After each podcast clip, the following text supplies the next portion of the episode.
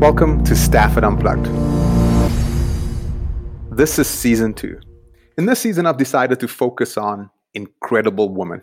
You listen to entrepreneurs, business and corporate executives, journalists, authors, all human beings that are having an incredible impact and do so on a day to day basis.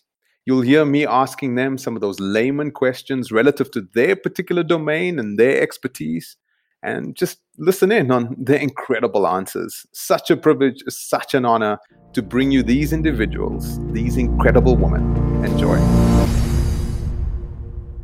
Okay, it's my pleasure to have Rachel Chikwamba on the podcast. I must be honest, it's been what is it? I think this is the third or fourth attempt for me trying to get you on the podcast, and I, I've really, I've been, I've been excited to interview you in this capacity. We sit on the board of the CSIR together, so we'll steer away from too much of the business angle with that institution.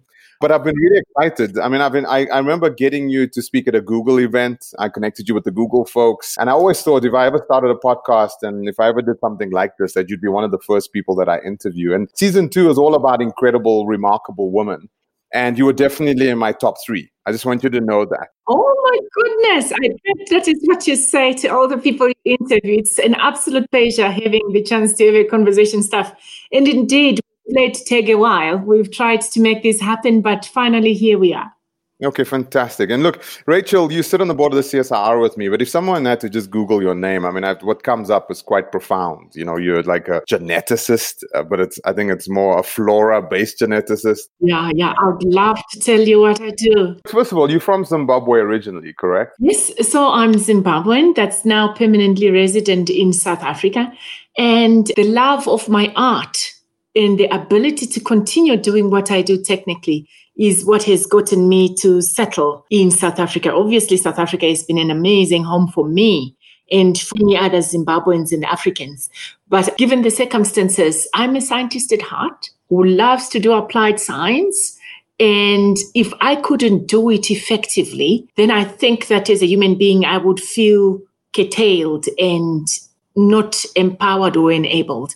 So I found the best environment to practice my art on the African continent. I've been overseas, as you know, for my studies, but I wanted to do it on the continent and I wanted to do it effectively. And South Africa has been the home that I've been able to do it effectively from. Yeah, I mean, uh, the conversations we've had, I think on the board, when you and I sit together on the board, when you are in those board sessions, it's usually the times when you speak, I must be honest, that I go, this is why I'm here. Oh my goodness. We have to correct something, staff. I'm executive of the CSIR. You are the member. So we'll be accounting to yourselves. Yeah, that's correct. That's the correction. Yeah, again, that's the scientific preciseness of you, just making sure that the record states it correctly. Absolutely. But I love it when you start speaking because you are the person in that institution that oversees all of that technological advancement. And the insight that you have across all the projects and their their roles and their implications is quite profound. But before we get into that too deeply what made you get into what you've gotten into? I mean what, what spurred it on in zimbabwe? Because if i take a look at your age and my age i think you still from the breadbasket zimbabwe. The times in zimbabwe were still incredible. Yes absolutely. Yeah. So so let me explain that history because it's a very fascinating history So I went to high school at a Catholic boarding school, school called Nagle House. Very nice. Very strict discipline, but certainly very nice. And then I went to the University of Zimbabwe. And this was about my first year was 87. So I'm quite old. But that was the then very profound, very strong university on the continent. I think it continues to be one of the very good schools on the continent, actually. So I went there and I studied a degree in plant science, in agriculture, actually. Oh, wait, wait. Before you jump too far, what spurred you on to study that particular discipline specifically? What was it in school that gave you that? And the reason I'm asking this, oh, there's a lot of girls out there that are not in the sciences, that are not in the STEMs. And kind of how did you branch into that? Because it's a very masculine industry.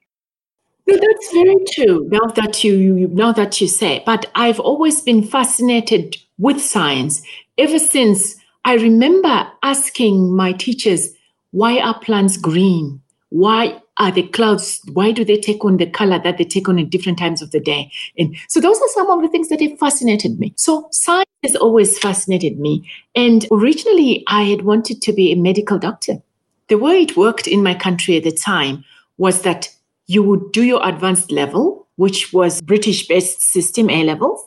And then you will get assigned a degree according to the points that you got. And I just missed my points for the medical degree. And then I was assigned to agriculture. And I thought, what on earth is this? But plants fascinated me. So I thought, oh, well, never mind. And I suppose at that time, I didn't take anything too seriously. You know, when you're young, everything can go. I'm still in the sciences. And so I started plant science, found it absolutely fascinating. And what happened was, I come from a smallholder background, and there's so many challenges of production and productivity. And so for me, as I got more senior, I started to find a course in a degree that I got into by chance. I don't know if you understand what I mean. Because then I realized there were so many solutions that could come out of science to tackle the challenges of the small farmers.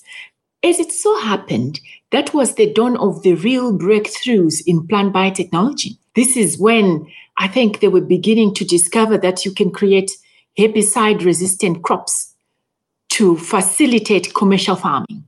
You can create using genetic engineering pest resistant crops to really amplify the yields and to also protect grains in storage and so on. And so that is a subject that was just emerging, totally interesting, breakthrough type work. And I was doing my honors degree then. So I learned to tissue culture for my honors project. And I did really, really well. And then from then on, I got a scholarship to pursue the same subject at the University of Queensland in Australia. So I spent some time on the, um, they call it the Gold Coast in Brisbane in Australia. So that was a lot of fun. And so I continued to study and it had to do with the power that we have to manipulate genetics. So my original work was about improving the performance of plants. As I got more and more interested, it was about we can engineer living systems like plants to do anything. And then I got fascinated with health and health related molecules. So if you then look at what I do, you did say you come from a floral background, but you work in health. Absolutely. By the time I did my PhD, it wasn't a PhD in plant science. It was a PhD in genetics. I had done immunology and biochemistry and microbiology and all the other things that I needed to give myself a set of skills that would have allowed me to um, participate in saying if what is the problem? The problem is availability of the blockbuster medicines that come from biotech. How can they be made cheaply? That was another emerging platform, the plant platform. So we have made amazing products. So it's interesting. Most of the time, when you come to the CSIR and we have conversations, we're talking about things that have got to do with the corporate side of the CSIR. But I'm actually a scientist. I actually still have research grants. I actually still work with people in the lab. We work on broadly neutralizing antibodies. It's a class of um, protein type, biotech type drugs that are used to combat infectious and chronic disease. Love it. I want to ask you a question that I, I ask every single one of the female uh, folks that I interview right now, especially in this season. As a woman, what have been your greatest challenges in your industry? And I mean, you you've got a double whammy. You know, you're a person of color and you're a female you know and, I, and i've done as i've done these interviews i've i've it's unraveled and and it made me see things very very differently from a woman's perspective how difficult things can be how you're not really taken seriously how you know uh, the, the doors are usually closed etc what, what has been your challenges as a female in your particular industry and just generally coming up in your career so it's very interesting, actually, that you say. And my story might actually be quite different. I have come across environments in which I have really been enabled. I can't say I have not met with prejudice, and I cannot say that there have not been challenges because I'm a woman. But what has been the predominant sentiment and perspective? It has been a very positive one, I must say. And so let me start from when I did my honors degree. I had this advisor, an old professor, his name is Ian Robertson, who just believed that there was something about me that was worth nurturing. So I felt promoted in that way. And then I went, I got a scholarship. I went over to Australia. I did have some challenges with um, race and race relations, I remember we went to a conference on an island in Tasmania and we went to a pub, as people do. You know, after a conference, you do. And I happened the only black person in that pub. And in that particular pub, there were also some elderly folk. I think they are from a bygone era. The one guy actually said to me, Do you know what we've done with the likes of you in this part of the world? Oh, wow. Blatantly. But the crew that I was with, white folk mostly, came to my defense so fast and so hard. I felt protected. But I can't say that I have not faced prejudice of gender and of race. But my spirit is I don't let things that I know are designed to let me down, let me down, because that's just the point to reduce me to something else. And so I'm very keenly aware and sensitive to such matters, but I'm very keen to sidestep them and focus on what matters. Each time it seems that people are wanting to focus on me as a woman or me as a black woman, I always sidestep to what is the issue in hand, what is important, and that becomes the focus. And we all survive differently. That's incredible. I love that. I do not succumb to the things that are designed to keep me down. I love that. That's going to be the. I'm going to use that in the quote in the meta tags of the, the, the, episode. That's an incredible thing. Okay, so you move. So so then the path towards the CSIR. Why the CSIR? So so so that's a very interesting thing. You know, when we began this conversation, you said to me you came from Zimbabwe when Zimbabwe was a breadbasket. Absolutely, and in fact, Zimbabwe at the time was putting up an institution such as the CSIR. It's called the Scientific and Industrial Research and Development Center. So it's called SIRDC. So the acronym is a bit different. And there was such a huge vision around it. It was even in the office of the presidency at the time.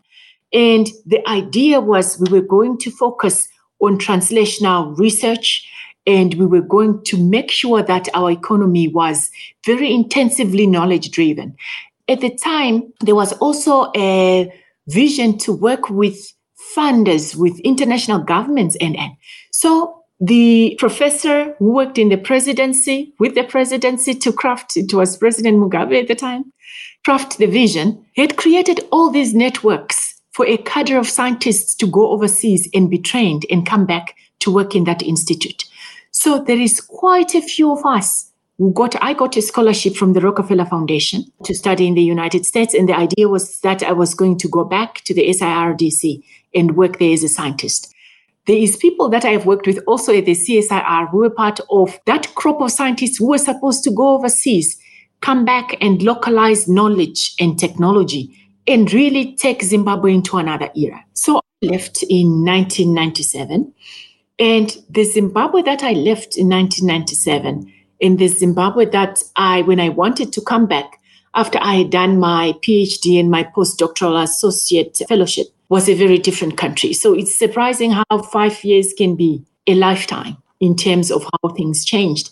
So I wanted to go back there, but then I realized that that was 2004, 2005. That is when all the challenges started to really, really take a serious turn.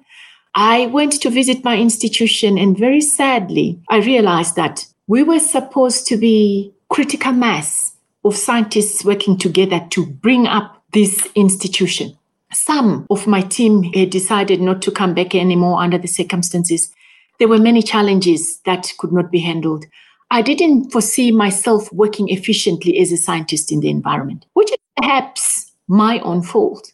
Because to be very honest, there were scientists that stayed, that continued to stay and to persevere. But for me, I then went back to the United States feeling quite despondent because I wanted to come back to the continent. And then I was advised to say, you know, South Africa is close to your home. Why don't you use that as a stepping stone to see if you can figure out what's going on in your own country and when you're ready to go back, go back. But you'll still be able to do science. So when I came to South Africa, actually, I was working for the University of Pretoria as a postdoctoral student. And then I gave a seminar, and my first supervisor at um, the CSIR listened to this seminar. And then they sent me an email and they said, Why again are you going to work at the University of Pretoria? Why didn't yeah. you come to work for the CSIR? I said, can't because I already have a commitment with the University of Pretoria. And then he says, To do what? I said, To be a postdoctoral fellow. So, a senior person like you, be a postdoctoral fellow. I said, Absolutely, I have an obligation. But in the end, I ended up working 50% for the CSIR and 50% for the University of Pretoria. And what I loved about it was I could do lots of applied research at the CSIR, and then I could teach at the University of Pretoria. And that is one of the most fascinating experiences of life is being able to have a conversation about concepts with young graduate students who are keen for knowledge and are hungry and are challenging because they are just coming into their own, mm. are keen to prove that, in fact, the professor is not that smart after all. So that was an interesting time. But in time, of course, I ended up working 100% for the CSIR I started off, I think they called them a specialist scientist.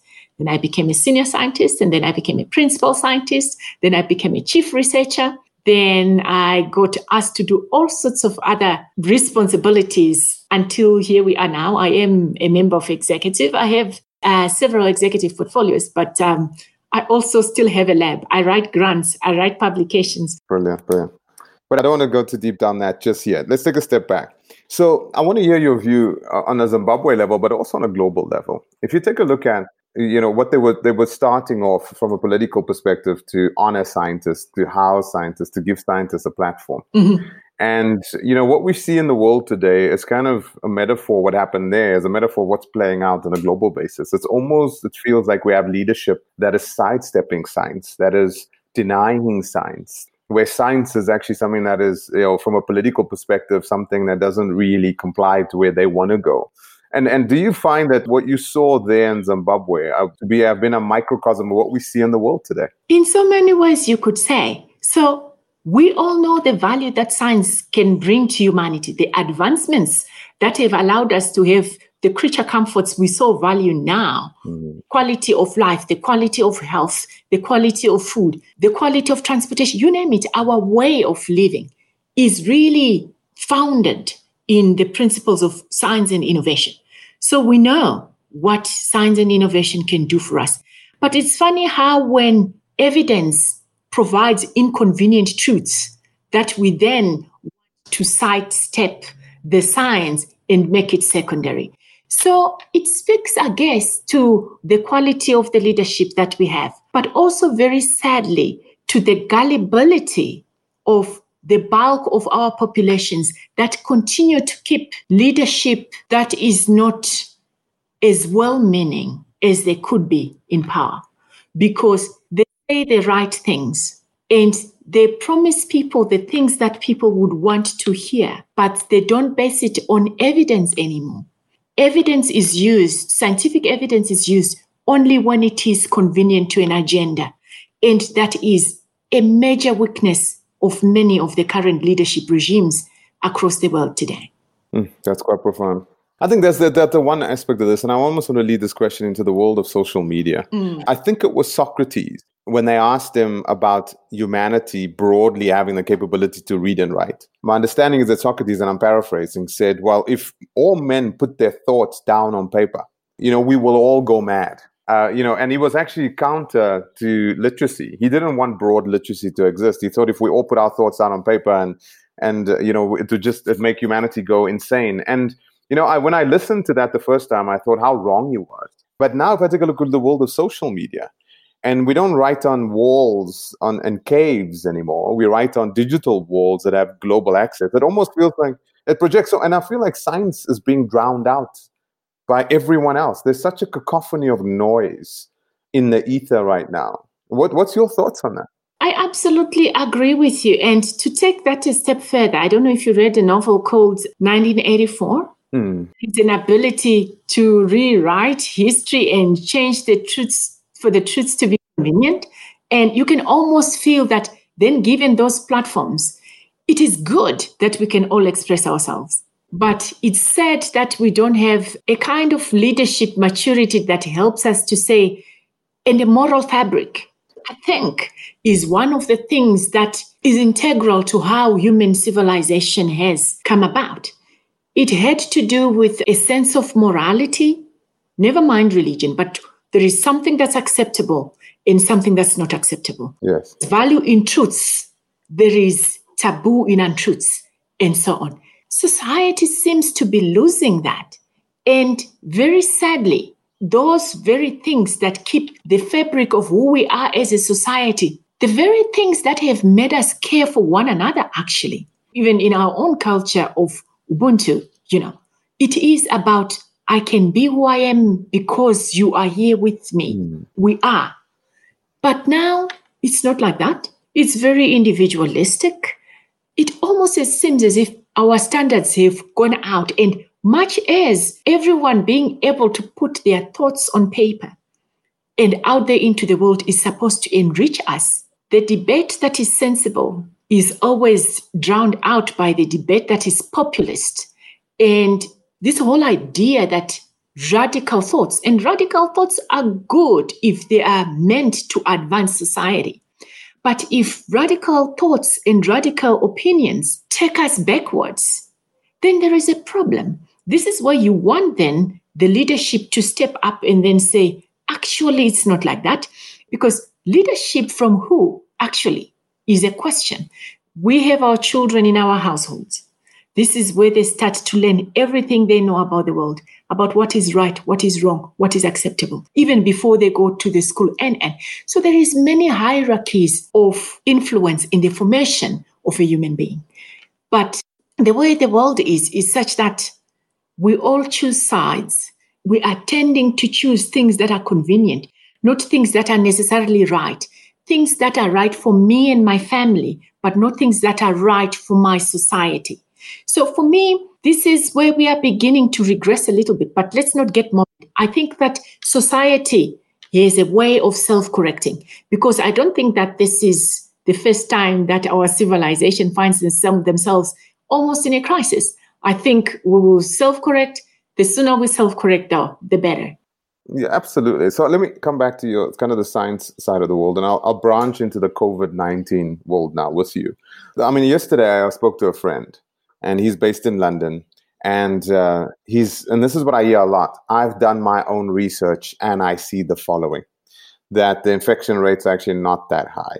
That the numbers that are being shared, the death rates are actually incorrect because the, the deaths aren't actually caused by COVID. Because if someone had COVID two months ago and someone dies tomorrow of a car accident, it's labeled as a COVID death. We we see this over and over and over. How just just kind of branch that thinking into where we are with COVID right now. It feels like people are so upset, and I love what you say. I, I think, and it keeps coming up on almost every single interview that I have that the world has a gaping hole right now, and that's leadership. Exactly. Yeah. Without we're now seeing that without leadership, what actually can occur, and data-driven leadership and science-informed leadership. But but coming back to COVID, your view around, and let's just take that that principle, move it forward into the COVID world. I mean, I'm very worried of what I see. You see it playing out in the United States. People don't want to wear masks. You know, the scientist Fauci being pushed aside, and yeah, and yeah, just your general thoughts in that regard. So I hope that science prevails. You know, we had done a very good job of saying there are certain institutions that we need in order to maintain the interests of humanity. And there are many organizations like that. I would like to believe the WHO is one of those. We decided that we are all humans at whatever point we put it in place. We are all humans. We're all vulnerable, whether we're black or white or whatever, to certain disease. And we need a unified strategy for the survival of the species. And for me, this is something that old noble leadership that was there, even to create institutions like the United Nations, where the nation can sit together and say, what is good for humanity? How do we hold each other accountable And? Clearly, so many other unfair things go in. Others have more powers than others. Let's not go into that. Let's look at the principles of these things. And for me, such institutions were put into place to safeguard our survival as a species, but also to bring some equity and social justice in terms of access to food, because you do have the UN food program, access to health, access to this. That shows you how fundamentally good a human can be when they put themselves to it and when they lead and they lead in the right way. They put such institutions. So now, the problem that we have, in my view, is we are faced with a pandemic in which we were not necessarily putting together a united front, in which we said, let's come together in the interest of our species. We were very quick to then say, I think, and I could be wrong. Where did it come from? What, you know, whose fault is it? Who should have done what? Which didn't matter anymore. What we needed to do was to say, as a people, what do we need to do to close ranks and fight this one thing together? The one thing that heartens me is the scientific community, I think, is in a state of unprecedented collaboration because of where we have been projected into by this challenge of COVID 19. And it knows no borders, it knows no race, and it affects everybody. And the evidence is right out there for us to know that wearing masks does help, washing your hands with soap and water does help, being socially isolated help. But we don't wear masks. They go to parties almost to spite someone. The sad thing is, you don't spite anybody, you get sick. Or you get your neighbors to be sick. So that's where you feel that leadership has failed us for once. In terms of evidence and data, the thing is, we say we have been propelled into the digital age and the 4IR age. We do have evidence, we do have data, but we don't have time. That's the problem. Because for me, some things we need to be making decisions in real time. And we still need to process, much as we've got a lot of processing power. We've never had to deal, I don't think, with a pandemic, that the one that was raging so fast, in which we had to make decisions so very quickly with a united front. So, a lot of some of the things that we're learning are very true and very correct and evidence based. But also, when we get time to sift through this massive data and say, actually, which were the COVID deaths, which were this, which were the that, we will learn even more. The sad thing is, we have politicized many things. And that is the biggest weakness. We think about we want a vaccine perhaps before there is some sort of election. And so we are wanting to develop. It's a good thing that we're wanting a vaccine fast. Don't get me wrong. Do it correctly, do it properly. Don't endanger people because there is some political gain to be had out of it. And so the conversations around so who should get the vaccine first? There is people that say, you know, of course the frontline workers across the whole world should get this. You find also politically there's people that say in our country we'll get our vaccine and we'll do our thing. So there is political expediency that is being put into matters of decision making that perhaps shouldn't be politicized like that. But we are also lucky in so many ways. We can collect data we can predict where the next hotspot is going to be. We can look at vulnerability of particular populations. We can equally almost preempt the challenge by saying we have a vulnerability spot at point X. Go put a field hospital. Go send the doctors there. Send the PPE there. And and because of data. So data connectivity, ability to visualize, ability to assess vulnerability. So we live in a very good time in terms of being able to see that something has happened, being able to predict through modeling what might happen, being able to preempt the worst possible outcome because of data. The only unfortunate thing is you can't get the politics out of it. And it tends to taint things, but we live in a very bold new digital age. And if we were united and if we really had the interest of the species as, such, humanity as such at heart, at all levels, not the rich, not the poor, we have the tools to deal with it. Yeah. And in research and development, I must say, this is something that we've enjoyed because we're collaborating even more broadly across borders. And that's a topic for another time, perhaps. Brilliant, brilliant. So, so from a scientific perspective, what, what is your view of where we are at as a country right now with COVID? Well, I mean, you you've obviously at the CSIR, we've got the command center.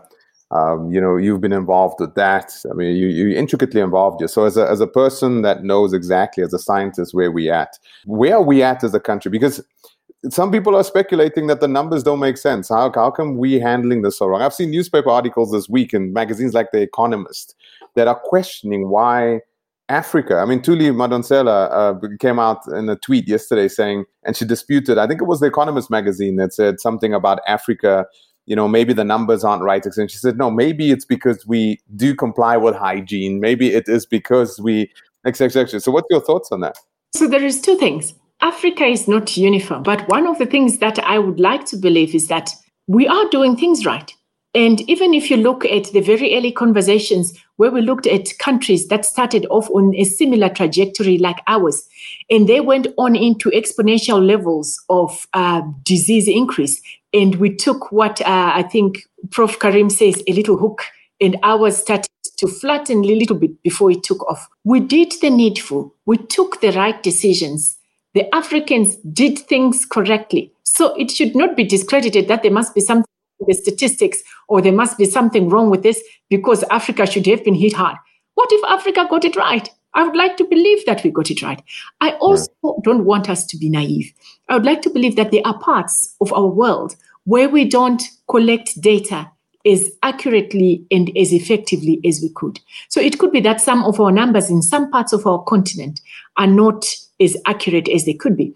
But if you think about it, deaths don't lie. That's what they also say. Mm. So if people were saying they don't have COVID, but there were massive deaths happening in the background, we would say there's something wrong with our data collection. Right. Clearly, we can always improve. But I think that we have done certain things right.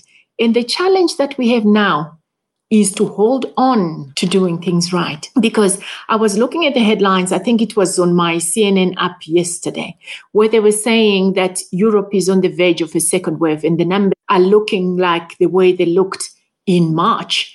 And so I was saying to myself, we have tried so hard, we have not been perfect.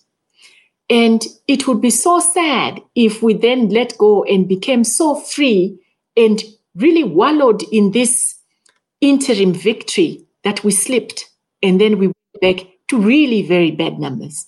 That would be a sad thing. So for me, the thing to do is to not stop the messaging consistently, consistently without stopping. Tell the people, no matter what, to keep social distancing, keep your masks on, wash your hands with soap and water.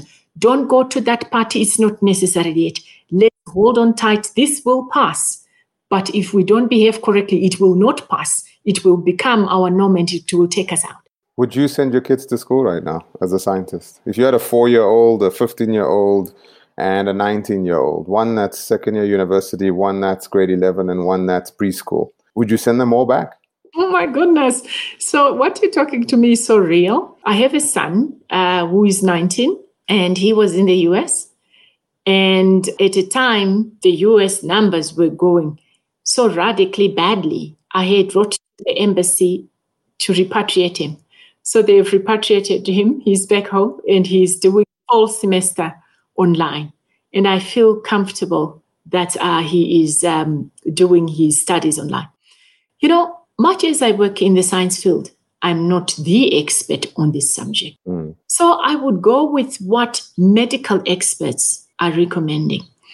If it is critical for people in a particular grade to be having contact classes. Let them have contact classes with the appropriate precautions being made. Now, what is worrisome is that on a good day, our classes were overcrowded. Now we have COVID and we're saying kids should go back to school. I must comment that the whole idea that some grades go and some grades don't, and the critical grades are the ones that go, is a good idea in the sense that it frees up class space for us to spread out the children. The thing that we also have to do is to make sure that every school does have the supplies, the sanitizers, the running water, which has been an issue before COVID 19. Running water to allow us to wash their hands, good sanitation, and the PPE and thermometers, everything that the school requires. If we have those in place, then we can send kids to school in the end, we can't live in the bubble forever. You understand? Yeah. So we have to go out with the necessary precautions. And I guess that is the challenge. And we have to listen to what the health experts are saying. So I would imagine that the decisions that are made to say these grades can come under these circumstances are not decisions that the education ministries make by themselves. I think they're decisions that education ministries make with the advice of medical experts. So I think that this is the one time that we must make science help us to decide what happens. Right. Not the one time, one of the many critical times that science must decide how um, what decisions we make. Okay, I want to jump straight because COVID, I think, is it's well played out. I want I want to go to your love, agri-tech. Mm-hmm. Give me a view of the agri-tech world right now. Everywhere I go right now, as obviously a technology investor, mentor, startups, and etc., I, I am bumping into agri-tech startups so much more, and there seems to be so much of a focus in this world right now. Why? And kind of just give me your view on the agri-tech world. Oh my goodness! So the why is just like the most basic reasons: food, right, and fiber. Those come from agri-tech, right? And now medicines and as a matter of fact, if you think about all the original medicines, they came from plants before we could make the proteinaceous blockbuster type medicines. So agritech right now is a very happening field. And the reason why it is happening is because of the threat that we face as humanity with climate change. Our originally arable areas where we used to farm easily, where we could abandon this plot and go to the next one, lay fallow this land and do that, they are fast shrinking with climate change. Extreme weather events are hitting us very, very hard. The population is exploding, and yet the base from which we must produce food is shrinking. Elements that we require, the nutrition, the rain, the weather conditions, are changing drastically. So, this is where tech comes in. So, if there is a field where if you are excited in tech, you can have a ball. So, we do everything from working with genetics to make more resilient animals, more resilient plant species that can deal with salinity and climate change. We work with agri-tech to project what the weather patterns are going to be. And so, therefore, how should we crop for the next few seasons? We look at history and we look forward. We can predict where the pests are going to come from, looking at precision agriculture to then say, if I look at my crop from up there, where is the moisture deficits? Where are the clouds of locusts? Where are, you know, we can do that. We can predict what the yield is going to be. Even on non commercial farms, you can actually do a surveillance using those earth observation tools and other tools of precision agriculture to then say, this is going to be the yields. But actually, these are all smallholder farmers. How do we get them together so that they create a common market for themselves and start to get good deals and get good contracts as a community of farmers? How do we start to project the regions that make a particular crop and say, how do they come together to negotiate for better deals with suppliers? And, and, and, and then communicate with them online in real time, tell them what's happening with the markets, with the s- supply chain, with the so agri-tech is absolutely interesting, all the way to being able to vertical farm in the city, to grow things in the peri-urban areas where we couldn't do this originally. So it's absolutely exciting. The way to the kind of agri-tech that I do, which is actually driven by medicine, where we say, actually, it's several fold cheaper to make the blockbuster medicines in plants very safely, actually. It's an amazing machinery for making complex proteins, which is what makes the science interesting. And then we can say how do do that to make uh, medicines more broadly available. And so, if we had time, I could talk to you about some of our antibody work, which is meant to tackle COVID, which is meant to tackle HIV and some neglected tropical disease. But that's for another time. That's incredible. That's incredible. When are we going to start storing data in protein cells in plants? When will plants start becoming um, a hard drive. When does that happen? Oh my goodness. So, you know, they already have data, lots. Yep. We don't know how to uncode. So, the whole idea, so actually, a very simple idea is the one that I've shared right now, where we're saying, first of all, we always thought that if you want to make medicines for humans, proteinaceous medicines, you make it in mammalian cells. Until we studied the plants and we realized that they have a machinery that if you understand it and you know how to reprogram it, you can make it make anything. So they've got all sorts of intelligence and data and machinery that are hardwired into it. The limit of it is the extent to which we understand it. So the more we understand it, the more we can manipulate it. I always sometimes wonder, which is a bit silly, that when I look outside, I see in my garden, I see the plants, I see the water, I see, you know, the trees, the water in the pool, whatever. But is that all that is there? or I can only perceive the things for which I have sense to perceive. Technology enhances our senses to perceive a lot more. So I believe there is things that we can do with living systems that we have not even begun to be able to decipher. So the idea that we can continue to understand this, we can accumulate data, but from accumulating data, we can start to learn patterns, which is, of course, the whole idea of artificial intelligence, of accumulating data, deciphering patterns, and then being able to say, if this is a pattern, what could be another pattern? And so it.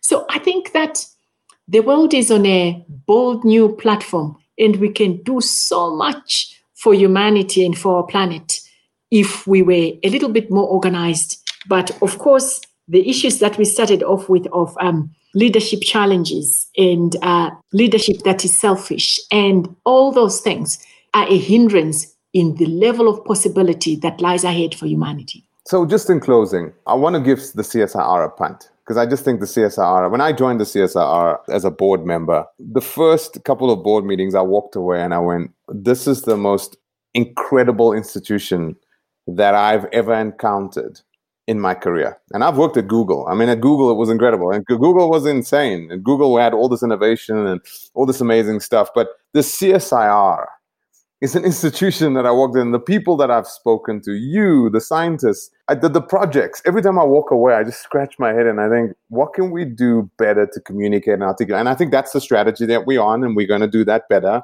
And the, I'm very excited being part of that story. But just spend a couple of minutes and just tell us about what's happening at the CSIR, the most prominent projects that you're working on, and then let's close on that because that's so fascinating. So, you know, I came to South Africa, like I told you, now 15 years ago, and I thought I was going to leave and go somewhere else because I've lived in many places, and I was going to go and work somewhere else because there are so many places to work.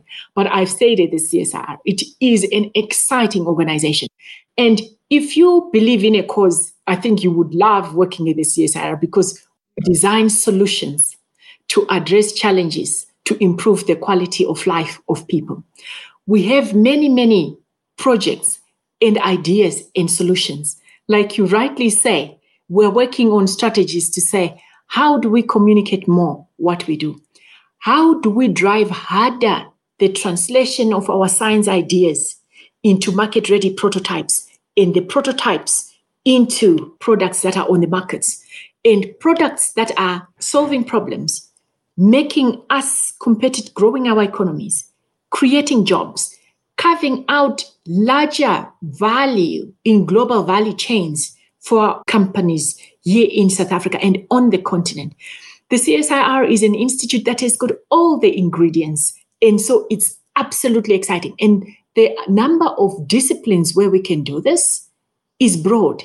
The depth of capability in many of the areas where we specialize is really, really deep. The question is, how do we close ranks with other parties in our system of innovation so that it's collaborative, truly and strongly collaborative, not just on the science end, but on the end that says, how do we bring things to market? And as you and I know, the leadership at the CSIR and the board and the shareholder are working on those particular strategies, and we won't preempt them here on this platform. But that's a work that is in hand, and I think we should watch this space. But then you and I know it's a space that we are all working very hard on. Just quickly, just tell me two or three projects right now that just absolutely are for you incredible and we should watch out for them. Just if you can share some of them. There are many technologies. So, first of all, there is not to be selfish or anything. The work that my team and I in the life sciences are working on to provide therapeutics, long term therapies for multi drug resistant HIV, therapies for COVID 19, and so on. So that is topical, that is almost here, and that is exciting. We have also done projects, as you very well know, that are publicized, where we answer the clarion call to say if ventilators are required, hey, the CSIR is going to galvanize the system and we're going to make those ventilators and we're going to deliver them. And in that process, I think we've discovered that we can do a lot more in terms of translation than we've been doing before. We have, oh my goodness, we've got way too many technologies for me to even remember on my feet. Some of them are everything from um, paving of roads to alternative energy to alternative drug delivery systems, uh, bioplastics, uh, biodegradable plastics, to drone technology we have supporting our work in defense and security, but also our work in precision agriculture. And we have lots of open infrastructure where we are calling in entrepreneurs to come and work with us in industry like environments to say, how do we translate a lot more of the work that we do? So there is so much that is happening. I'm going to kick myself when this interview is over because I think that I won't have mentioned all the really good things that I slipped my mind because I wasn't prepared for the question but okay. no, I think I'm just whoever's listening right now. I just think just I just reach out. I mean, reach out to me. Um, I'll put some of DH Rachel's details in the, in the in the show note and and take a look at the CSIR website. And it's just it's it's an incredible institution. And I think we need to we need to say more and we need to engage more. And and the folks like you working in that is is so encouraging. And I just want to say in closing, truly, Rachel, you are inspirational to listen to you know, to see a, a, black female in the position that you are in having such impact, working on projects that are, I mean, tectonic. These are not just, you know, the next Facebook or the next Twitter. You know, this is stuff that's looking at water purification. This is stuff that's looking at healthcare. This is stuff, and I've always said that the next Twitter won't come from Africa, the next Facebook won't, but the next, the next Twitter of water purification will, or the next Facebook of healthcare will, or the next. The intractable problems will be solved here. Exactly. And thanks so much for your time today. And I don't know, do you want to say something in closing to all the women out there? Oh, absolutely. Absolutely. No, no. So, all of women out there, they know and they must know that they have everything that it takes to be good leaders.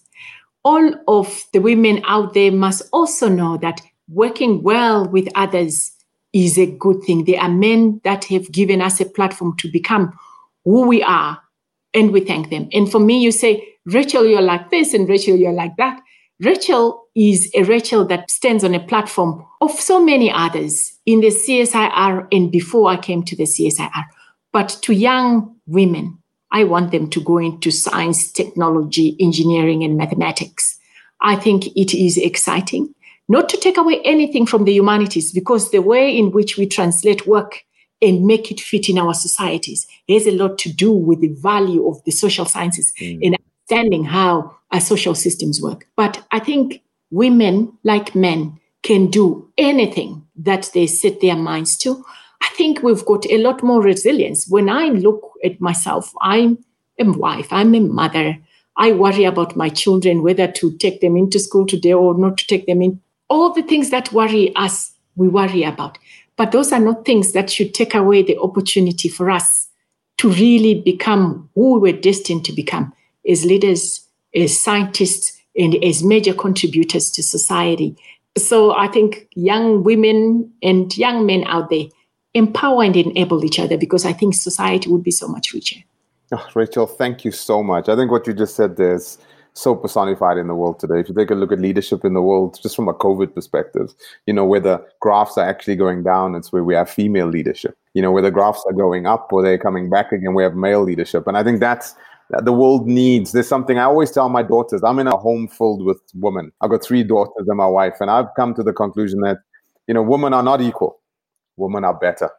Absolutely. I wouldn't want to do that as a woman, but women can do so much more. We just have not given enough of them opportunity to do what they can. Absolutely. We need more women to get opportunity. And in many parts of our world, very sadly, women don't even get the opportunity. So uh, you're absolutely right. Women can do a lot more. They just need the platform and the chance. And in my life, if I see a woman whom I can also lift up, I do that. I don't go up and carry the ladder with me.